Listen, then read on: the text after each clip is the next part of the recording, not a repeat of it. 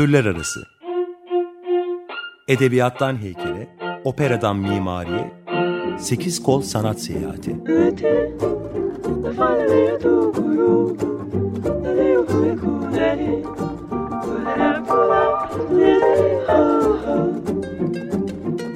Hazırlayan ve sunan Eraslan Sağlam.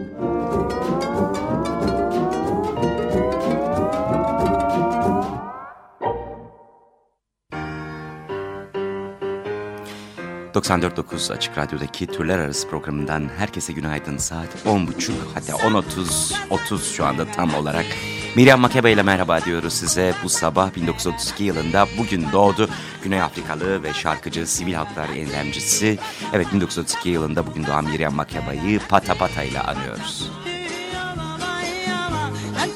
as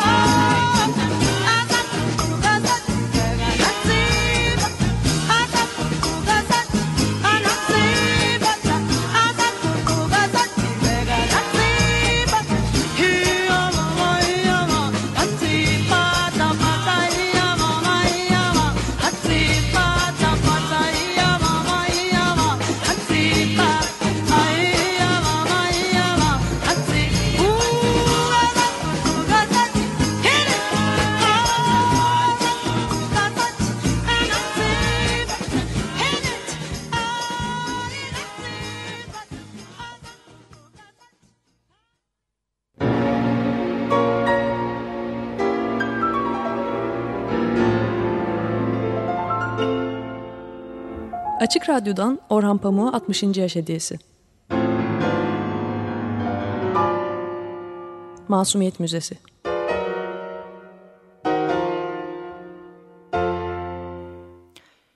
Ona evlenme teklif edecektim. 19 Mayıs 1976 Çarşamba günü akşam 7.30'da Çetin Efendi ile Füsunların Çukurcuma'daki evine gitmek için yola çıktık. Çetin Efendi'ye Nesibe halaların Çukurcuma'daki evlerine bir çocuk bisikletini geri vermeye gideceğimizi söyledim. Adresi verdim ve koltuğuma yaslanıp bardaktan boşanır gibi yağan yağmurun altında sokakları seyrettim. Bir yıl boyunca gözümün önünde canlandırdığım binlerce kavuşma sahnesine de böyle yoğun bir sahna ne de çiseleyen hafif bir yağmur hayal etmiştim. Merhamet apartmanının önünde durup bisikleti, babamın bana kutu içinde verdiği inci küpeleri alırken sırılsıklam oldum. Beklentilerimin tam tersi olan şey ise yüreğimin içinde hissettiğim derin huzurdu. Hilton Oteli'nde onun son görüşümden o güne kadar geçen 339 gün boyunca çektiğim acıları bütünüyle unutmuştum sanki. Hatta beni bu mutlu sona ulaştırdığı için saniye saniye kıvranarak yaşadığım acıya şükran duyduğumu hiçbir şeyi ve hiç kimseyi de suçlamadığımı hatırlıyorum. Hikayemin başında olduğu gibi şimdi gene önümde mükemmel bir hayat olduğunu düşünüyordum. Sıra Serviler Caddesi'nde arabayı durdurup bir çiçekçide kırmızı güllerden önümdeki hayat kadar güzel kocaman bir buket yaptırdım. Sakinleşmek için evde yarım kalan rakıyı ilaç gibi içmiştim. Beyoğlu'na çıkan ara sokaklardaki meyhanelerde bir kadeh daha içse miydim? Ama sabırsızlık, aşk acısı gibi beni içine çekip kavramıştı. Dikkat et, dedi aynı anda içimden ihtiyatlı bir ses. Bu sefer bir yanlış yapma. Çukurcuma hamamı yoğun yağmur içinde hayal meyal gözlerimin önünden geçerken, 339 gün boyunca çektiklerimin Füsun'un bana verdiği iyi bir ders olduğunu bir anda açıklıkla kavradım.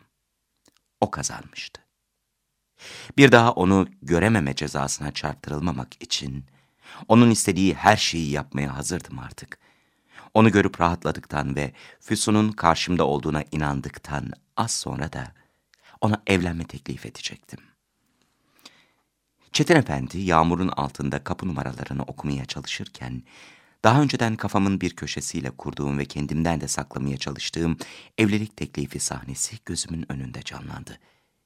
İçeri girdikten, bisikleti şakalarla verdikten, oturduktan, sakinleştikten bunları yapabilecek miydim?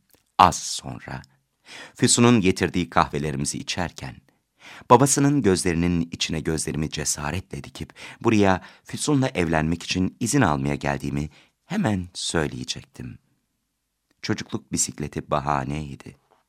Buna gülüşecek, şakalar yapacak. Çekilen acılardan söz etmemize, üzüntülerimizi gözden geçirmemize fırsat vermeyecektik. Sofraya oturduğumuzda babasının vereceği yeni rakıyı içerken, Füsun'un gözlerinin içine bu kararı vermiş olmanın mutluluğuyla bakacak, onu doya doya seyredecektim. Nişan ve evlilik ayrıntılarını diğer ziyaretimde konuşabilirdik. Araba yağmurdan mimarisine dikkat edemediğim eski bir evin önünde durdu. Kalbim hızlanarak kapıyı açtım. Az sonra Nesibe hala kapıyı açtı. Bisikleti getirirken arkamdan bana şemsiye tutan Çetin Efendi'den ve elimdeki güllerden etkilendiğini hatırlıyorum. Kadının yüzünde bir huzursuzluk vardı ama üzerinde durmadım. Çünkü merdivenlerden basamak basamak Füsun'a yaklaşıyordum. Babası, ''Hoş geldin Kemal Bey.'' diye karşıladı beni sahanlıkta. Tarık Bey'i en son bir yıl önce nişanda gördüğümü unutmuştum da, eski kurban bayramı yemeklerinden sonra onu hiç görmediğimi sanıyordum. Yaşlılığın onu çirkinleştirmekten çok, bazı ihtiyarlara yaptığı gibi silikleştirdiğini hissettim. Sonra Füsun'un ablası varmış diye düşündüm. Çünkü kapının eşiğinde babanın arkasında Füsun'a benzeyen ama esmer bir başka güzel kız görmüştüm. Ama daha bunu düşünürken de o esmerin Füsun olduğunu anladım. Çok sarsıcıydı. Füsun'un saçları simsiyahtı. Tabii asıl rengi dedim kendime sakin olmaya çalışarak. İçeri girdim. Daha önceden planladığım gibi annesiyle babasına aldırmadan gülleri verip ona sarılacaktım ki, bakışlarından, telaşından, gövdesinin yaklaşımından Füsun'un benimle kucaklaşmayı istemediğini anladım. El sıkıştık. Ha ne güzel güller bunlar, dedi ama elimden almadı onları. Evet tabii, çok güzeldi, olgunlaşmıştı. Hayalimdeki karşılaşma sahnesine aykırı bir şeyler yaşadığım için huzursuz olduğumu anladı. Öyle değil mi? dedi gözleriyle kucağımdaki gülleri odadaki bir başka kişiye işaret ederek. İşaret ettiği kişiyle göz göze geldim. Bu şişko ve sevimli komşu delikanlıyı da yemeğe çağırmak için başka gece bulamamışlar mı diye hızla düşündüm. Ama daha kafamdan geçirirken yanlış olduğunu anladığım bir başka düşünce de buydu. Kemal abi tanıştırayım kocam Feridun, dedi özen, önemsiz bir ayrıntıyı hatırlar gibi yapmaya çalışarak. Gerçek birine değil de, tam çıkaramadığım bir hatıraya bakar gibi baktım Feridun dediği adama. Biz beş ay önce evlendik, dedi Füsun kaşlarını anlayış bekleyen bir bakışla kaldırarak. Elimi sıkan aşırı şişman damadın bakışlarından hiçbir şeyden haberdar olmadığını anladım. Oo çok çok memnun oldum dedim ona ve kocasının arkasına saklanan Füsun'a bakıp gülümseyerek. Çok da talihlisiniz Feridun Bey. Hem harika bir kızla evlenmişsiniz hem de kızın harika bir çocukluk bisikleti var. Kemal Bey sizleri düğüne çağırmayı çok istedik dedi annesi. Ama babanızın hastalığını işittik kızım. Kocanın arkasına gizleneceğine o güzel gülleri alsana Kemal Bey'in elinden. Bir yıl boyunca rüyalarımdan hiç çıkmayan Canan'ım, gül buketini elimden zarif bir hareketle alırken, gül yanaklarını, iştahlı dudaklarını, kadife tenini ve bütün ömrüm, ömrüm boyunca yakın olmak için her şeyi göze alacağımı acıyla bildiğim boynunun ve göğüslerinin güzel kokulu üst kısmını bana bir yaklaştırdı, bir uzaklaştırdı. Onun gerçek olmasına, dünyanın var olmasına şaşan biri gibi hayretle baktım. Gülleri vazoya koy canım, dedi annesi. Kemal Bey rakı içersiniz değil mi? Dedi babası. Civ civ civ dedi kanaryası. Aa tabii tabii rakı içerim, içerim rakı. Rakıdan iki buzlu kadehi hemen çarpsın diye aç karnı içtim. Sofraya oturmadan önce getirdiğim bisikletten ve çocukluk hatıralarımızdan bir süre söz ettiğimizi hatırlıyorum. Ama o evlendiği için bisikletin temsil ettiği o çekici kardeşlik duygusunun yok olduğunu anlayacak kadar açıktı zihnim daha. Bunun bir rastlantı olduğu hissini vererek nereye oturacağını annesine sormuştu. Füsun sofrada karşıma oturdu ama gözlerini benden kaçırıyordu. Bu ilk dakikalarda benimle ilgilenmediğini düşünecek kadar şaşkındım. Ben de onunla ilgilenmez gözükmeye çalışıyor. Fakir akrabasına evlilik hediyesi veren ve kafası çok daha önemli şeylerle meşgul, iyi niyetli bir zengin gibi davranmak istiyordum. Ee çocuk ne zaman? dedim böyle bir havayla. Önce damadın gözlerinin içine baktım ama aynı bakışı Füsun'a çeviremedim. Şimdilik düşünmüyoruz dedi Feridun Bey. Belki ayrı bir eve taşındıktan sonra. Feridun çok genç ama bugün İstanbul'da en çok aranan senaryo yazarıdır, dedi Nesibe Ağla. Simitçi teyzeyi o yazdı. Kafam halk dilinde gerçeği kabullenmek denen şeyi yapmakta bütün gece zorlandı.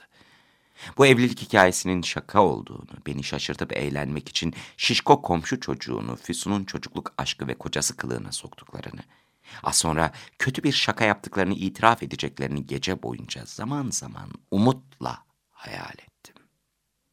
Karı koca hakkında bir şeyler öğrendikçe evliliği kabul ediyor ama bu sefer öğrendiklerimi kabul edilmez ve sarsıcı buluyordum.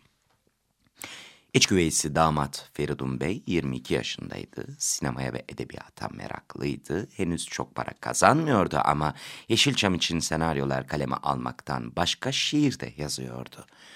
Baba tarafından akrabası olduğu için çocukken Füsun'la oynadıklarını hatta geri getirdiğim bisiklete Füsun'la birlikte çocukken onun da bindiğini öğrendim. Bunları öğrendikçe Tarık Bey'in içten bir ilgiyle doldurduğu rakının da yardımıyla ruhum sanki kendi içine çekiliyordu. Yeni bir eve her girişinde daha kaç oda var, arka balkon hangi sokağa bakıyor, masa niye buraya konmuş gibi sorulara cevaplar bulup mekanı anlayana kadar huzursuz olan aklım, şimdi bu sorularla hiç ilgilenmediği için de huzursuzdu sanki. Tek teselli onun karşısında oturabilmek.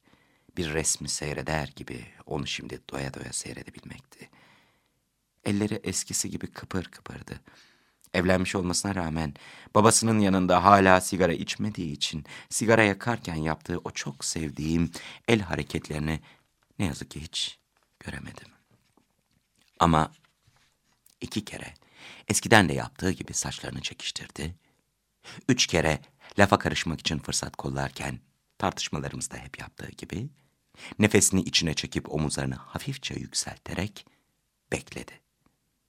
Gülüşünü her görüşümde karşı konulmaz bir mutluluk ve iyimserlik hala aynı güçle içimde ay çiçeği gibi açı veriyordu. Güzelliğinden ya da kendimi çok yakın hissettiğim hareketlerinden ve teninden sızan bir ışık bana dünyanın gitmem gereken merkezinin onun yana olduğunu hatırlatıyordu. Geri kalan yerler, kişiler, meşgaleler, kaba oyalanmalardan başka bir şey değildi.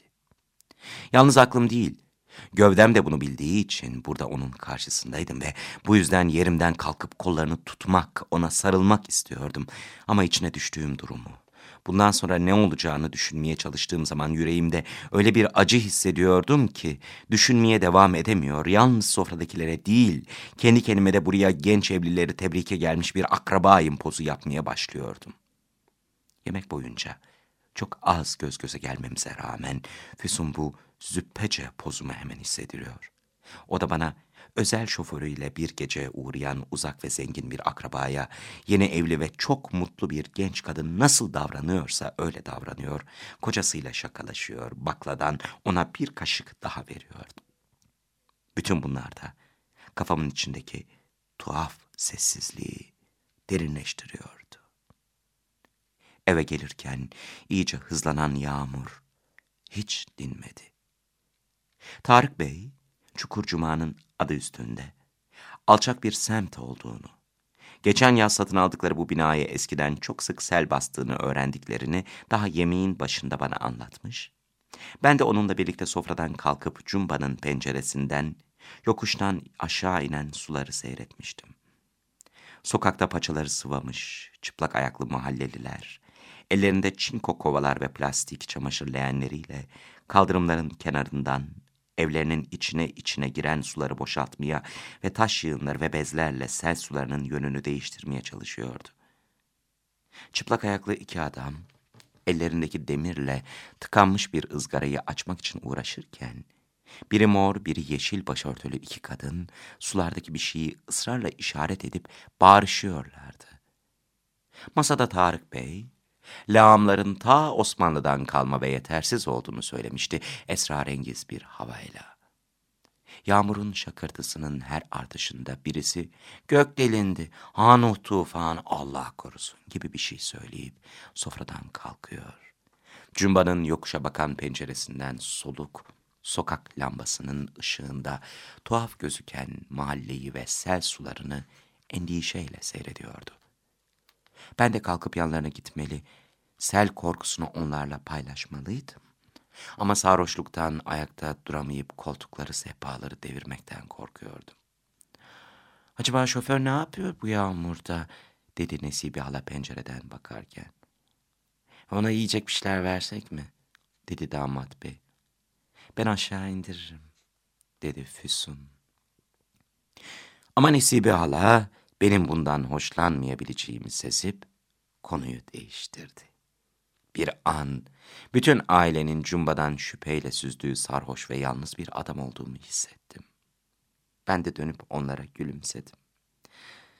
Tam o sırada sokaktan devrilen bir varilin tangırtısı ve bir ah sesi geldi. Füsun'la göz göze geldik. Ama bakışlarını hemen kaçırdı. Nasıl bu kadar ilgisiz davranmayı başarabiliyordu? Bunu ona sormak istiyordum. Ama sevgililerini ararken ona bir şey soracağım da ondan diye terk edilmiş ve aptallaşmış aşıklar gibi sormuyordum bu soruyu. Peki öyle soruyordum. Burada tek başıma oturduğumu görmesine rağmen niye yanıma gelmiyor? Her şeyi bana açıklamak için bu özel fırsatı niye kullanmıyordu? Yeniden bakıştık ve yeniden gözlerini kaçırdı. Şimdi Füsun masaya yanına gelecek, dedi içimden iyimser bir ses. Ve gelirse bu bir gün bu yanlış evlilikten cayacağının ve kocasından ayrılıp benim olacağının işareti olacak. Gök gürledi. Füsun pencerenin önünden çekildi ve tüy gibi hafif beş adım atarak sessizce karşıma oturdu. Beni affetmeni rica ediyorum, dedi yüreğimi işleyen fısıldar bir sesle. Babanın cenazesine gelemedim. Bir şimşeğin mavi ışığı, Rüzgarda ipekten kumaş gibi aramızda ürperdi. Seni çok bekledim, dedim ben. Tahmin ettim ama gelemezdim, dedi. Bakkalın kaçak tentesi devrildi gördünüz mü dedi kocası Feridun masaya dönerken. Gördük ve üzüldük, dedim.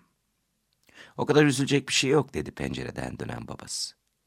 Kızının ağlayan biri gibi iki elini yüzüne kapattığını gördü ve endişeyle önce damadına sonra bana bir göz attı. Mümtaz eniştemin cenazesine gidemediğim için hep üzülüyordum dedi Füsun titreyen sesini bastırarak. Onu çok severdim, çok fena oldum. Füsun'u çok severdi babanız dedi Tarık Bey. Geçerken kızının saçını öptü ve sofraya oturup tek kaşını kaldırıp gülümseyerek bana bir kadeh rakı daha koydu ve eliyle kiraz ikram etti. Babamın verdiği kadife kutu içindeki inci küpeleri ve Füsun'un küpesinin tekini cebimden çıkarıp vermeyi sarhoş kafayla hayal ediyor ama bunu bir türlü gerçekleştiremiyordum. Bu içimde öyle bir baskı yaptı ki ayağa kalktım. Ama küpeleri vermek için ayağa kalkmam değil tam tersi kalkmamam gerekiyordu. Baba kızın bakışlarından onların da bir şey beklediklerini anladım. Belki de çıkıp gitmemi istiyorlardı. Ama hayır, derin bir bekleyiş vardı odada. Ama küpeleri o kadar hayalini kurmama rağmen ortaya çıkaramıyordum bir türlü. Bu hayallerde Füsun evli değil, bekardı. Ben de hediyelerimi vermeden az önce annesiyle babasından onu istiyordum. Şimdi yeni durumda küpelerin ne yapmam gerektiğine sarhoş kafayla hiç karar veremiyordum. Elim kirazdan kirlendiği için kutuları çıkaramıyorum diye düşündüm. Ellerimi yıkayabilir miyim? Dedim. Füsun içimde kopan fırtınaları artık anlamazlıktan gelemiyordu. Babasının kızım misafire yol göster diyen bakışlarını da üzerinde hissettiği için telaşla ayağa kalktı. Onu karşımda ayakta görünce bir yıl önceki buluşmalarımızın hatıraları bütün güçleriyle canlandı. Ona sarılmak istedim. Hepimiz sarhoşluk anlarında kafamızın iki hat üzerinde çalıştığını biliriz. Birinci hatta hayallerimde zaman ve mekanda, mekan dışı bir yerde karşılaştığımız gibi Füsun'a sarılıyordum. İkinci hatta ise Çukurcuma'daki bu evde masanın çevresindeydik ve içimden bir ses ona sarılmamam gerektiğini, bunun rezillik olacağını söylüyordu. Ama rakı yüzünden bu ikinci ses yavaştı ve ona sarılma hayaliyle aynı anda değil, 5-6 saniye sonra ortaya çıkıyordu. O 5-6 saniyede özgürdüm ama özgür olduğum için de telaş etmemiş, onunla yan yana yürümüş, arkasından merdivenlerden yukarı çıkmıştım. Gövdesinin yakınlığı, merdivenleri çıkışımız, bunlar zaman dışı bir hayalden çıkma gibiydi ve hafızamda da uzun yıllar öyle kaldı.'' Bana bakışındaki anlayış ve endişeyi görüyor ve duygularının bakışlarıyla ifade ettiği için ona şükran duyuyordum. İşte Füsun'la benim ikimizin birbirimiz için yaratıldığı bir kere daha ortaya çıkmıştı. Ben bunu bildiğim için bütün o çileyi çekmiştim. Evli olması hiç önemli değildi. Şimdi olduğu gibi onunla birlikte merdiven çıkma mutluluğu için çok daha fazla çile çekmeye hazırdım. Çukurcuma'daki o evin küçüklüğünü görüp yemek masasıyla üst kattaki banyo arasındaki mesafenin dört buçuk adım ve on yedi merdiven basamağı olduğunu fark ederek bana gülümseyen, sözüm ona gerçekçi müze ziyaretçisine o kısa sürede duyduğum mutluluk için bütün hayatımı vermeye hazır olduğumu hemen söyleyeyim. Evin yukarı kattaki küçük tuvaletine girdim. Kapıyı kapadım ve hayatımın benim elimden çıktığına, Füsun'a olan bağlılığım yüzünden benim iradem dışında şekillenen bir şeye dönüştüğüne karar verdim. Ancak buna inanırsam mutlu olabilecek, hayata dayanabilecektim. Aynanın önünde küçük tezgahta Füsun'un, Tarık Bey'in, Nesibe halanın diş fırçaları, tıraş sabunları, tıraş makineleri arasında Füsun'un rujunu gördüm. Elimi alıp kokladım onu sonra cebime koydum. Aslı havluların her birini onun kokusunu hatırlamaya çalışarak aceleyle kokladım. Ama bir şey hissetmedim. Hepsi ben geldiğim için yenilenmişti, temizdi. Buradan ayrıldıktan sonraki zor günlerde bana teselli verecek başka bir eşya daha arayarak bakışlarımı küçük helada kestirirken aynada kendimi gördüm ve gövdemle ruhum arasındaki sarsıcı kopukluğu yüzümün ifadesinden çıkardım. Yüzüm yenilgi ve şaşkınlıktan yorgun gözükürken kafamın içinde bambaşka bir alem vardı. Burada olduğumu, gövdemin içinde bir kalp, bir mana olduğunu, her şeyin istek, dokunma ve aşktan yapıldığını, bunun için çok acı çektiğimi hayatın temel gerçeği olarak artık anlıyordum. Yağmurun uğultusu ve su borularının gurultusu arasında çocukluğumda babaannemin dinlerken mutlu olduğu eski Alaturka şarkılardan birini duyuyordum. Yakınlarda bir yerde açık bir radyo olmalıydı. Udun baygın iniltisi ve kanunun neşeli tımbırtısı arasından yorgun ama umutlu bir kadın sesi banyonun yarı açık küçük penceresinden bana ulaşıyor ve aşktır, aşktır alemde her şeyin sebebi diyordu. Bu kederli şarkının da yardımıyla banyodaki aynanın karşısında hayatımın en derin ruhsal anlarından birini yaşadım ve alemin, bütün eşyanın bir bütün olduğunu anladım. Yalnız önümdeki diş fırçalarından, sofradaki kiraz tabağına, Füsun'un o an fark edip cebime indirdiğim firketesinden banyo kapısının burada sergilediğim sürgülü kilidine kadar bütün eşyalar değil, bütün insanlar da birlik içindeydi. Yaşadığımız hayatın anlamı aşkın gücüyle bu birliği hissetmekten ibaretti. Bu imserlikle cebimden önce Füsun'un küpesinin tekini çıkardım. Rujun yerine koydum. Babamın inci küpelerini çıkarmadan önce aynı müzik eski İstanbul sokaklarını ahşap evlerde radyo dinleyerek ihtiyarlayan karı kocaların anlattığı sevda fırtınalarını ve aşk yüzünden bütün hayatlarını berbat eden pervasız aşıkları bana hatırlatıyordu. Radyodaki kadının hüzünlü sesinin de verdiği ilhamla Füsun'un haklı olduğunu, ben bir başkasıyla evlenmeye giriştiğime göre onun da kendini korumak için evlenmekten başka bir çaresi olmadığını anlıyordum. Bunları düşünürken aynadaki görüntüme bakarak bu sözleri kendi kendime söylerken buldum kendimi. Küçükken aynadaki görüntümle deneylere giriştiğim zamanların oyunculuğu ve saflığı vardı üzerimde ve şimdi Füsun'u taklit ederken kendimden kopabileceğimi, ona duyduğum aşkın gücüyle onun kalbinden ve aklından geçen her şeyi hissedip düşünebileceğimi, onun ağzından konuşabileceğimi, onun ne hissettiğini daha o hissederken anlayabileceğimi, o olabileceğimi de şaşkınlıkla seziyordum. Keşfemin şaşkınlığıyla banyoda çok kalmış olmalıyım. Kapının önünde biri özellikle öksürdü galiba. Ya da kapıya vurdu. Tam hatırlamıyorum çünkü ben de film kopmuştu. Gençliğimizde bu sözü çok içtiğimiz ve sonrasını hatırlamadığımız zamanlar için kullanırdık. Ondan sonra heladan nasıl çıktım, sofraya nasıl oturdum, Çetin Efendi hangi bir bahaneyle yukarı geldi de beni kapıdan aldı. Çünkü merdivenleri asla tek başıma inemezdim ve arabaya bindirdi, eve getirdi bunları hatırlamıyorum. Sofrada da bir sessizlik vardı artık. Onu hatırlıyorum. Yağmur yavaşladığı için mi artık saklayamadığım utancımı, beni iyice yıpratan yenilgi duygusunu, neredeyse elle tutulur hale gelmiş olan acımı, görmezlikten gelemedikleri için mi susmuşlardı bilmiyorum. Damat bey bu sessizlikten şüpheleneceğine Film koptu lafıma uygun bir sinema heyecanına kapılmış. Hem aşk ve hem nefretle Türk sinemasını, Yeşilçam'da yapılan filmlerin ne kadar berbat olduğunu ama Türk halkının işte sinemaya bayıldığını o zamanlar sıradan sözlerdi bunlar anlatıyordu açgözlü olmayan, ciddi ve kararlı bir sermaye bulunursa çok harika filmler yapılabileceğini, Füsun'un başrolü oynayacağı bir senaryo yazdığını ama ne yazık ki hiçbir para desteği bulamadığını da Feridun Bey o sırada söylemiş olmalı. Bütün bu sözlerden Füsun'un kocasının paraya ihtiyacı olduğu ve bunu bana açıkça söylediği değil, Füsun'un ileride ünlü bir Türk film yıldızı olacağı sarhoş kafamı meşgul etmişti. Dönüş yolunda Çetin'in kullandığı arabanın arka koltuğunda yarı baygın bir halde otururken Füsun'u ünlü bir artist olarak düşlediğimi hatırlıyorum. Ne kadar sarhoş olursak olalım, acımızın ve akıl karışıklığımızın kurşuni bulutları bir ara dağılır da herkesin bildiğini hissettiğimiz, sandığımız gerçeği bir an görürüz ya. İşte Çetin Efendi'nin sürdüğü arabanın arka koltuğundan şehrin sular, seller altındaki caddelerini Karanlıkta seyrederken bir an zihnim aydınlandı ve Füsun'un ve kocasının beni film yapma hayallerine destek olacak zengin akraba olarak gördükleri için yemeğe çağırdıkları sonucuna vardım. Ama rakının iyimserliği içinde bu bende öfke uyandırmıyordu. Tam tersi Füsun'un bütün Türkiye'nin taptığı çok ünlü bir kadın oyuncu olacağı hayallerine kapılıyor. Gözümün önünde onu çekici bir Türk film yıldızı olarak canlandırıyordum ilk filminin saray sinemasında yapılacak galasında Füsun sahneye alkışlar arasında benim kolumda çıkacaktı. Arabada zaten Beyoğlu'ndan saray sinemasının tam önünden geçiyordu işte.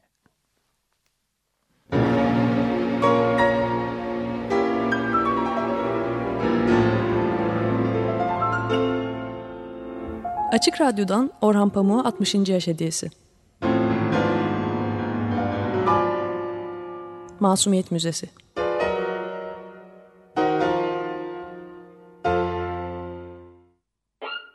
Türler Arası Edebiyattan heykele, operadan mimariye, sekiz kol sanat seyahati.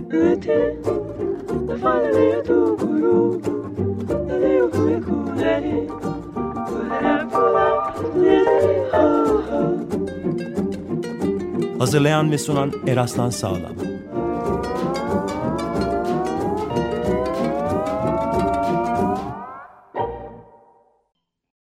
Radyo program destekçisi olun. Bir veya daha fazla programa destek olmak için 212 alan koduyla 343 41 41